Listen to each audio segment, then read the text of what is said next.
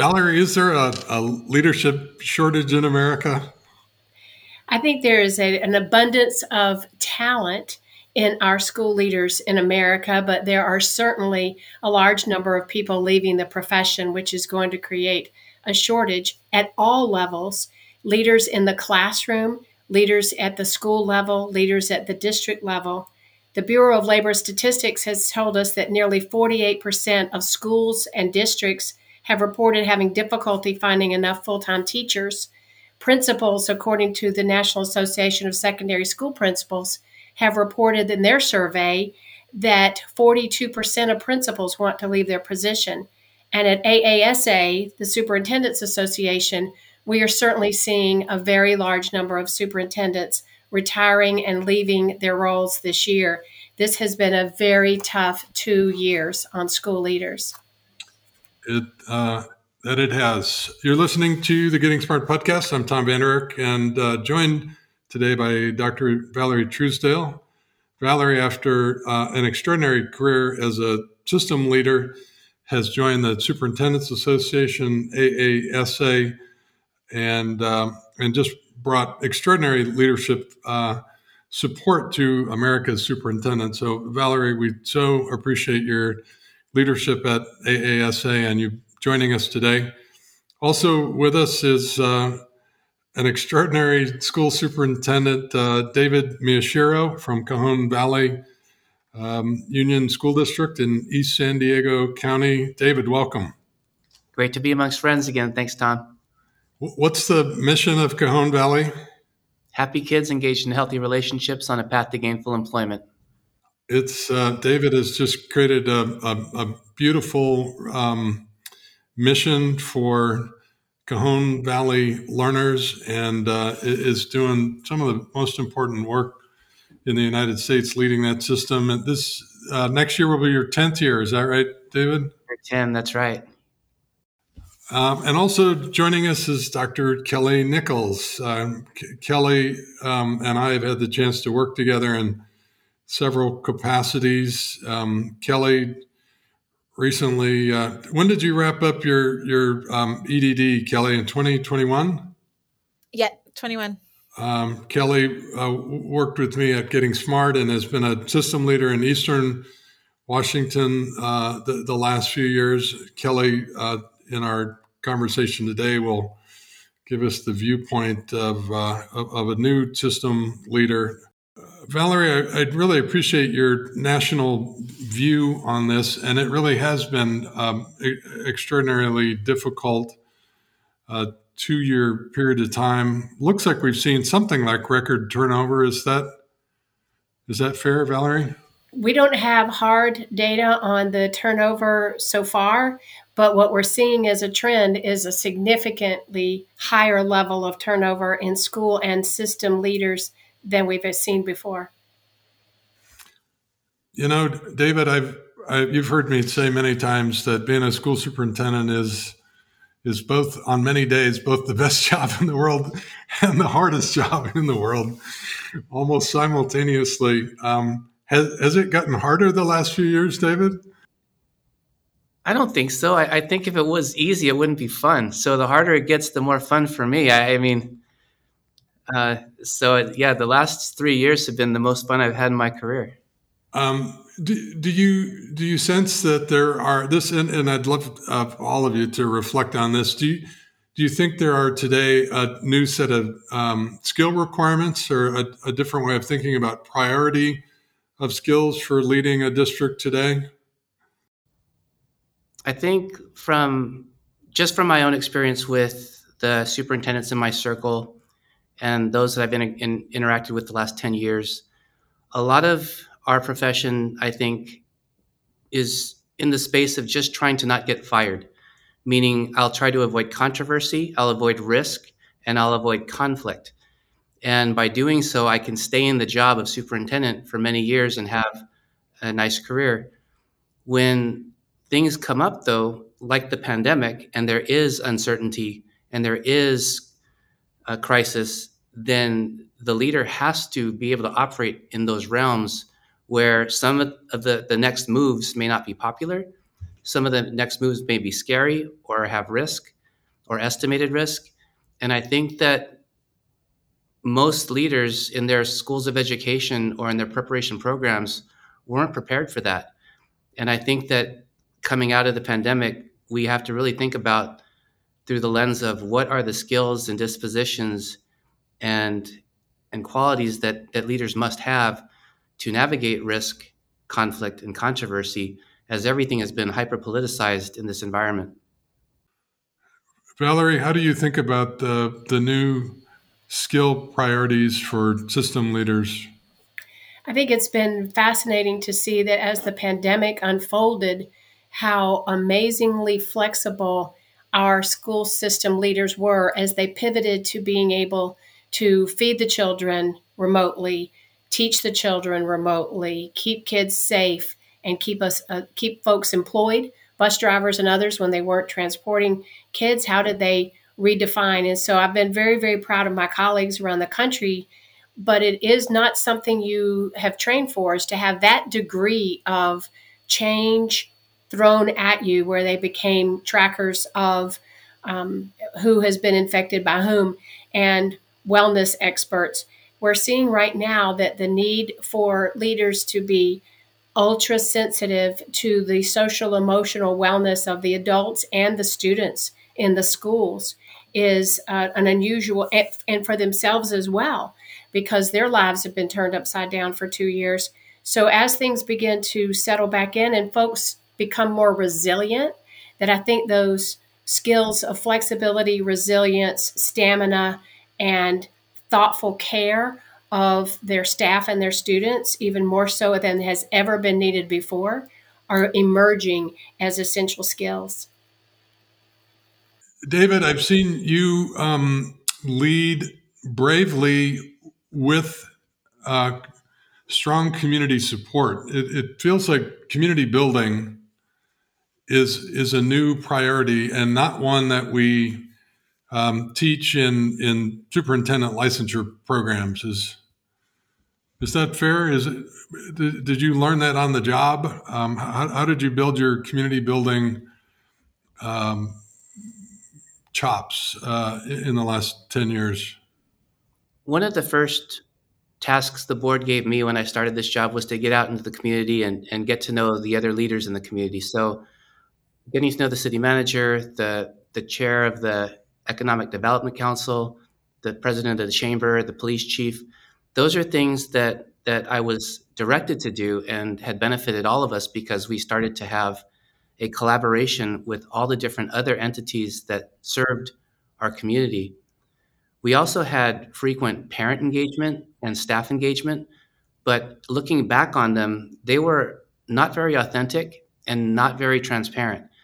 When we went into the pandemic and we began weekly Zoom meetings with all of our school parent associations and had them tell us what they were experiencing through the pandemic and how we were not meeting their needs and how their children were suffering and how they were dis- having to decide whether to to go to work or to quit their job and were in desperation was the first time we actually had authentic meaningful input from our parents and that's something I think that will be part of our system moving forward.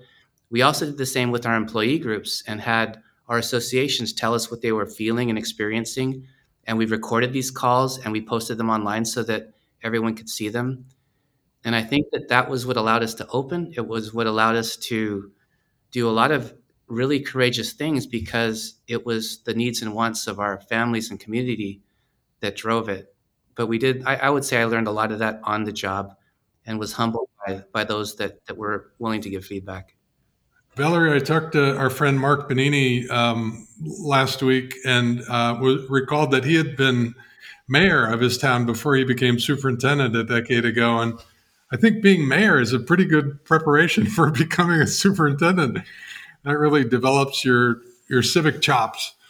Um, uh, Valerie, how do you see people developing these these community building skills I think one of the things that has been um, brought to the surface even more glaringly during the pandemic has been that parents and we had glimpses into students' homes and they had glimpses into the Teaching Act and there have begun to blur some of the boundaries of where things are. And what Dr. David Miyashiro is describing is an increase in the level of transparency of understanding that this is a partnership.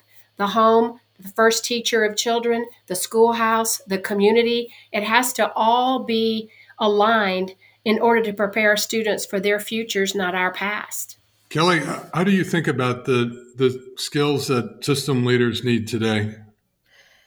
Well, I think um, they are different from I would I would say the standard skills were in place before. Um, and this is why I'm really excited about this time. Um, I think you know there's those of us who are creative and problem um, solving enthusiasts, um, not trying to necessarily play it safe. And as you know, um, you know there was definitely some elements where uh, people felt more vulnerable and exposed in ways that they never had been before, particularly in positions of power like a superintendency.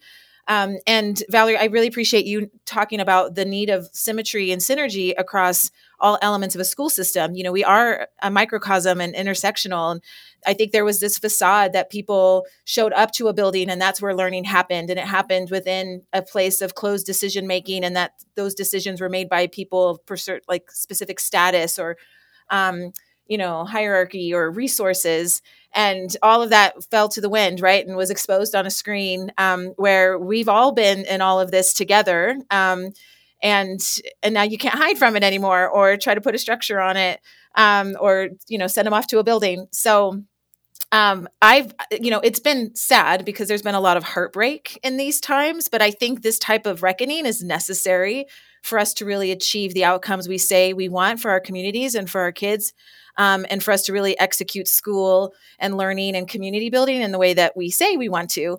Um, and I'm, you know, it, it's sad to see some turnover and it's sad to see people really be um, shifted in ways that are painful, right? And and have resulted in, in gaps in our classrooms and in our leadership positions. Um, but I'm hopeful for the rebuilding of what can be and the doors that open for folks with skill sets that otherwise have been ignored or devalued um, because those are what we need now for these new times.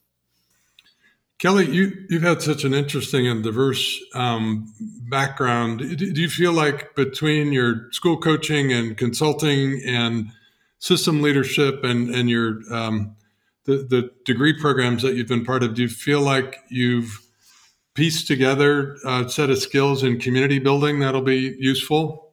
Which parts of those backgrounds do you think are sort of most relevant to the challenge going forward? Well, I definitely think my schooling experience, like I always go back to Kelly in the classroom and the schools that I was raised in and the community that I was, um, that raised me. Um, and I think I'm very privileged. And David, you spoke to this about some some preparation programs are really ill-equipped to prepare leaders for the future. Um, I've been part of some incredible programs that have been equity-centered, anti-racist organizations, very um, creative oriented uh, design thinking just all the things that we need um, and so i'm grateful for that uh, and i've also and i currently work in very traditional contexts and so it's that that tension of what we know can be and and how we get to that um, from where we are um, so it's a journey um, but i um, i think that you know always going back to the heart of me as a student and, and being a learner and knowing that kids um, and their families and respecting that experience and knowing how very different our experiences are and that all of them are valid.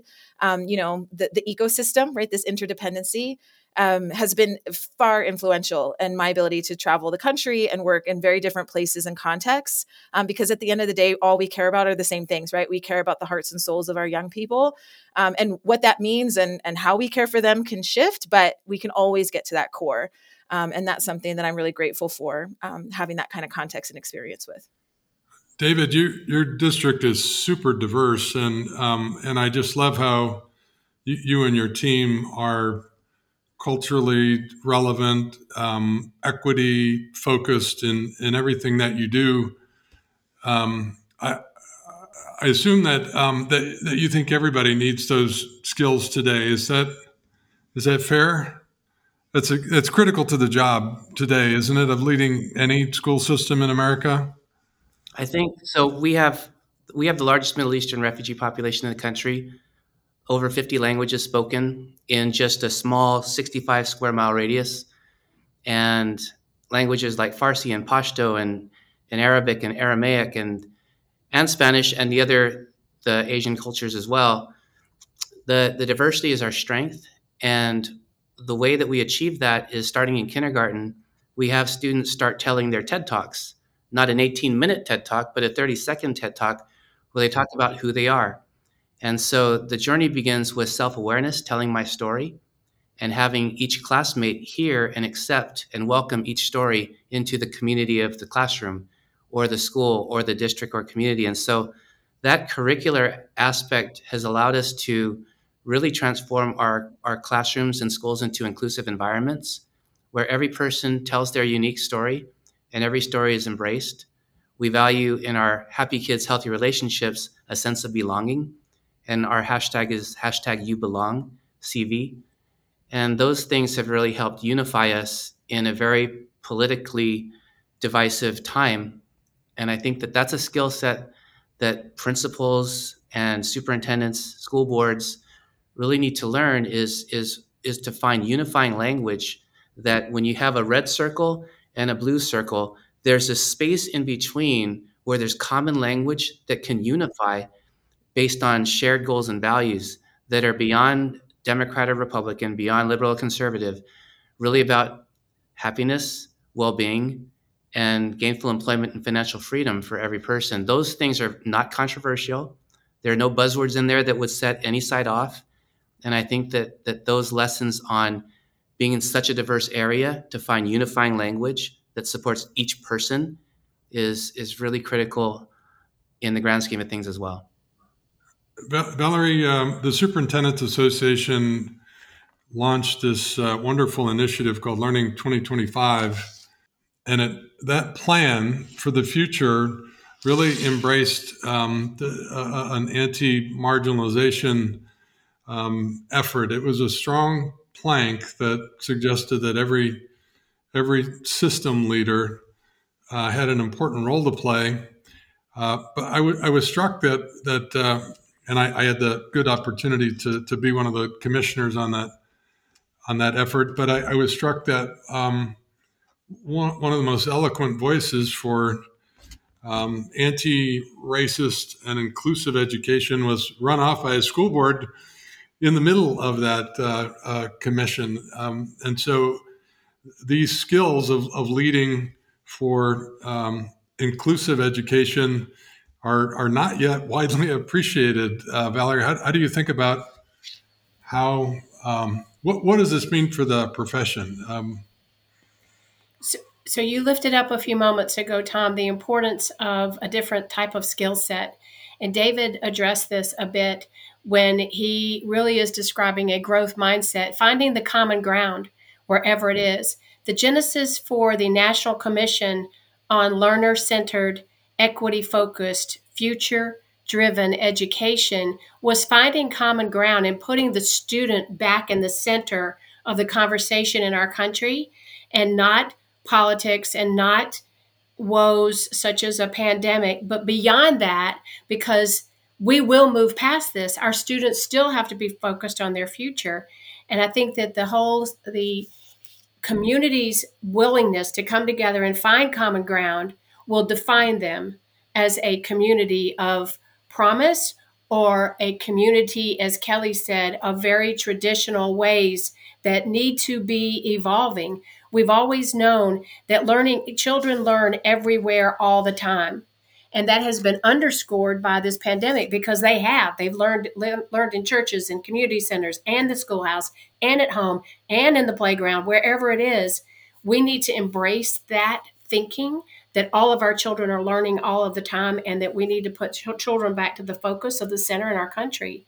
And I think that that's going to be difficult for some communities to embrace who have perhaps not had um, a really wide lens. You know, if you if you think about this in a car, um, a windshield is a very wide thing, and a rear view mirror is a really small thing, and that's in proportion by design. So we ought to think about leading with that proportionality of looking forward. Kelly, I, I'm thinking back to 25 years ago when I became a school superintendent. 25 years ago, it was a lot easier for a, a young white guy to to get hired leading a school system. Feels like we've made a little bit of progress um, for for women of color, um, but uh, does, it, does, it, feel like that to you? What what, what as as you think about the the leadership opportunity for um, young women of color? Yeah. Well, um, I'll say that I, uh, Valerie, you talk about the the where communities are at, and we talked a little bit about this earlier too, in the sense of people need to be ready. Um, we, you know, school boards hire superintendents, um, search firms, you know, are uh, are folks who have been in the system a long time and and find their way to um, kind of welcome, at least my experience here in Washington, to welcome in the the new generations. Um, but that's a legacy model, right? And so you you find people who um, look like you and share your values and, and know your context and and that you can get along with and have dinner with right and and can trust um, and then a crazy lady like me shows up right and um, and i would say i have the skill sets you need to get you future forward. Um, but if i'm in a place of decision making and i'm happy where i am or trying to go back to what was um, then that's a misalignment. And so i think um, I think there's definitely progress, and I think in more progressive places where we have more representation on school boards, um, and in places where there are, um, I would say, uh, for a lack of a better term, like more sophisticated search firms and processes. Um, you know, women of color show up and show out, right? Um, and and just also different folks who don't fit that traditional school leadership, district leadership model, right? Um, we, we're able to shine and we're asked questions that allow you to tell us to tell you our story in ways in which you can hear it and think well that's the kind of you know capacity that we need to to rear our young people right and to build our community and, and take us ahead um, but i would argue overarchingly the systems are still very much set up um, where i can't do that. Um, and so and people like me cannot do that. But i'm hopeful right? And and you know working really hard every day to disrupt um, some of those um, components. And and I, I, think what's also been wonderful is for those of us who have been able to enter the space um, we've done good work in ways where it allows some people to take more um, leaps of faith right? Or can trust something that would be otherwise unknown in their community because they've seen it work elsewhere in places like theirs.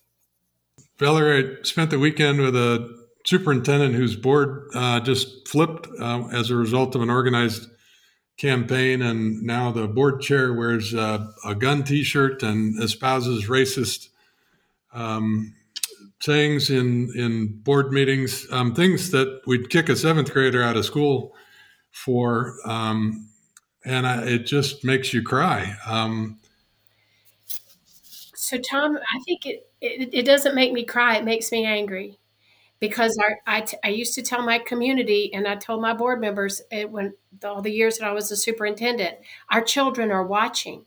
You are tangible demonstration of the dem- democratic process of civic leadership. And if you're acting like a very petulant seventh grader on television and speaking ugly to one another, our children are watching you and they're imprinting you and they will copy you.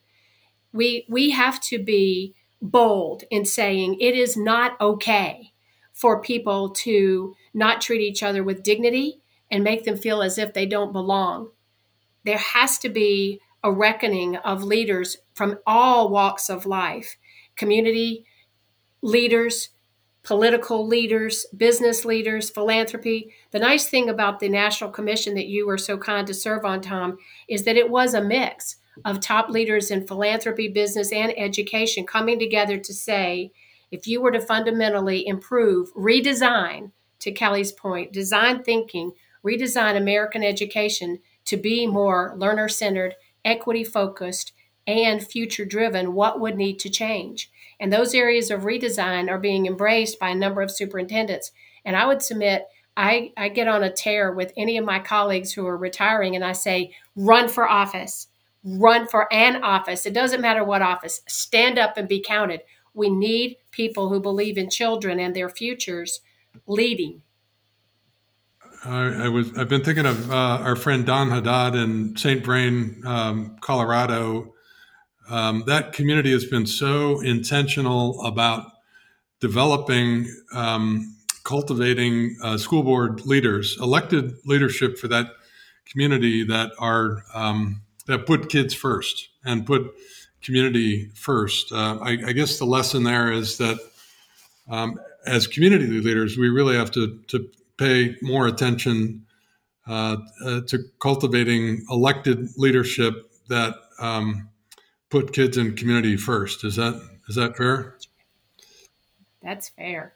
Um, David, I, am I'm, I'm struck by the the real the bravery um, that that you continue to to show in your leadership and that your opening comments that suggest we need to encourage our fellow education leaders to to be bold and to be brave and to put kids and community first. Is is that fair?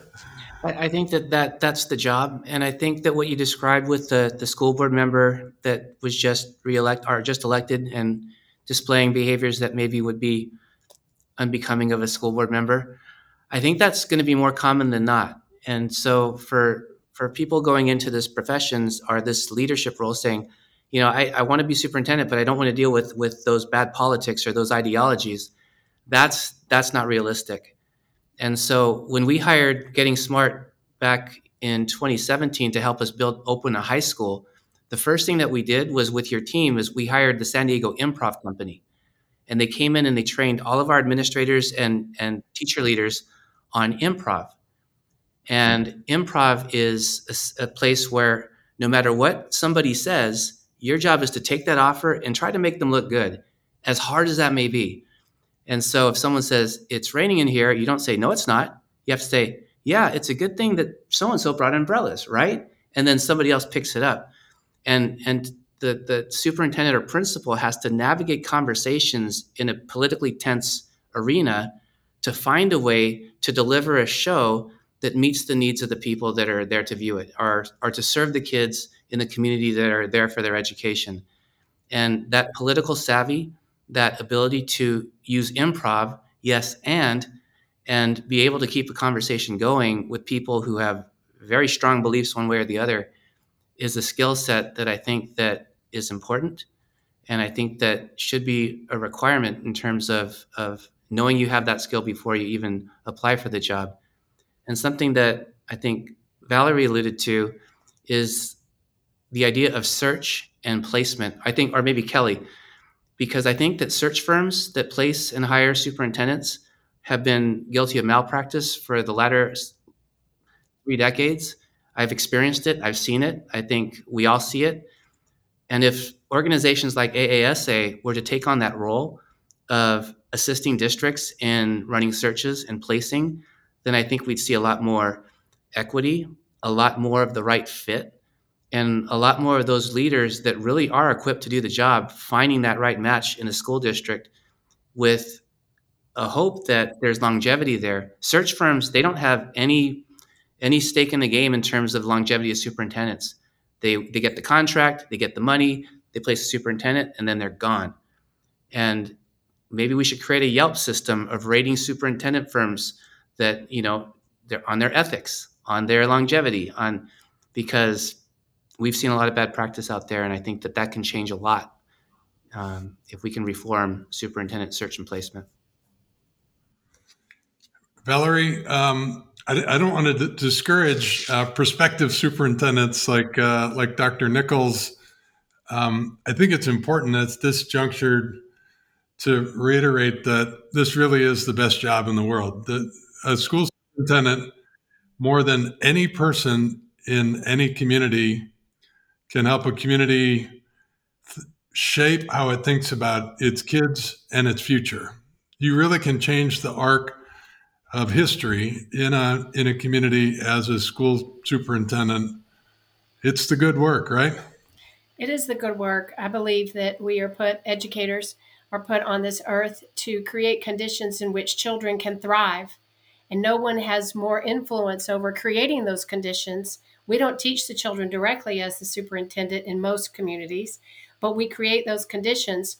You know, the research from the Wallace Foundation has found very definitively that principals are second to teachers in improving student achievement. So the superintendent's role in finding, recruiting, developing, appointing, and supporting nurturing principals is critical. To have a, a, strong, robust pipeline, we know that our profession is 74% female in our education profession, but yet 74% of all of our superintendents are male. And only 6% of our superintendents are people of color, and 2% are Latino. So you put that together and you realize we have a long way to go to making sure that everyone feels that they can be a leader, that they belong, and that they are part of bringing opportunity for children at higher levels than they've ever had before because we can do that. Do you have advice for um, aspiring administrators? What, what would you like them to, to think about and pay attention to? So, one of the things that we find for an aspiring superintendent academies, and AASA has four aspiring superintendent academies one for female leaders, one for Latino leaders, one that's our national program, and one that is primarily virtual and always has been. That you get prepared, you go into it with eyes wide open, and understand that the match which is what Kelly and David have both said, the match with a board is the relationship that is critical. It has to be a good fit. It's not just because I like this location or that compensation package or this community. It's the board, the relationship of those. My smallest was five and my largest was 12 members. That's a large relate large number of relationships and you're very close because you are creating for that entire community the future for children. Thank you. David, uh, cl- closing thoughts, advice for aspiring administrators? My advice would be to subscribe to CEO networks and and follow leaders in business doing creative and fun things. Along my path, I learned from Herb Kelleher and how he built Southwest into a, a customer focused environment where the employee was the first customer, or from Starbucks leadership, how they're not in the coffee business selling to people. They're in the people business selling to coffee. I learned from Laszlo Bock at Google how people operations really is people operations, and they do value their employees so that the employees can value the work and the customer. And I don't think that that that's common, but I think that that's helped me not just excel in this role, but enjoy my job. I have a lot of fun. Creating a corporate culture in a district is fun. You know, loving on your employees is fun. Uh, focusing on happy kids and healthy relationships and watching them develop their career development and vocational identity is fun. And so it is. You're right, Tom. This is the most fun and impactful job, and you can actually enjoy doing it. Kelly, what advice do you have for aspiring leaders? Oh, I, I think um, I think to find the joy, something I really appreciate about our conversation is that this work is fun um, to be re- relentless in pursuing what's best for our communities and for our young people, um, to find each other, stay connected.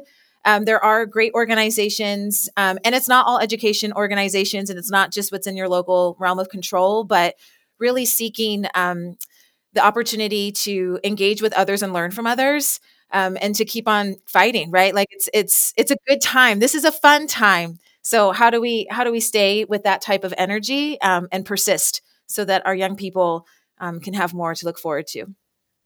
The fight is productive, right? Yeah. Yep. Uh, it, it's about leaning into um, these issues. Kelly, we, we always appreciate that you you learn out loud and um, and lead with values, and um, we we deeply appreciate that. Not everyone will appreciate that. It's uh, the the lesson from Valerie on um, on finding fit um, finding a place where you can lead in the way that uh, you need to lead to put kids and community first uh, is really important. Yeah, well, and it's it's good to know that maybe where you are, or when people don't like what you have right now, there are people out there who do want what you have, right? And to continue to find that good fit and find that community because great things can happen where you where you belong. Yeah, and the lesson from uh, Cajon Valley that David has just cultivated a beautiful sense of community uh, that feels really sustainable. Um, and so I, I, love that about his leadership, he's created something that is uh, is is going to outlast him because he's been so committed to community building. Absolutely, I'm so excited for that work. Uh, you've been you've been listening to uh, some of America's best system leaders, David Miyashiro, uh, Valerie Truesdale from AASA, and Dr. Kelly Nichols from Cheney School District. Uh, thanks for joining us this week. Keep learning and keep innovating for equity. Thanks for tuning in to the Getting Smart podcast today. We want this podcast to be actionable, insightful, and a great way to learn about what's next in learning. In order to stay on the cutting edge, we need people in the field to tell us what they're hearing, what they're wanting, and what they're needing to learn more about. Got a topic or a guest in mind? Send your recommendations to me, Mason at gettingsmart.com. And if you like what you're hearing, don't forget to leave a review in Apple Podcasts or subscribe wherever you listen. Feel free to share the podcast on social media using the hashtag GSPodcasts. Thanks so much.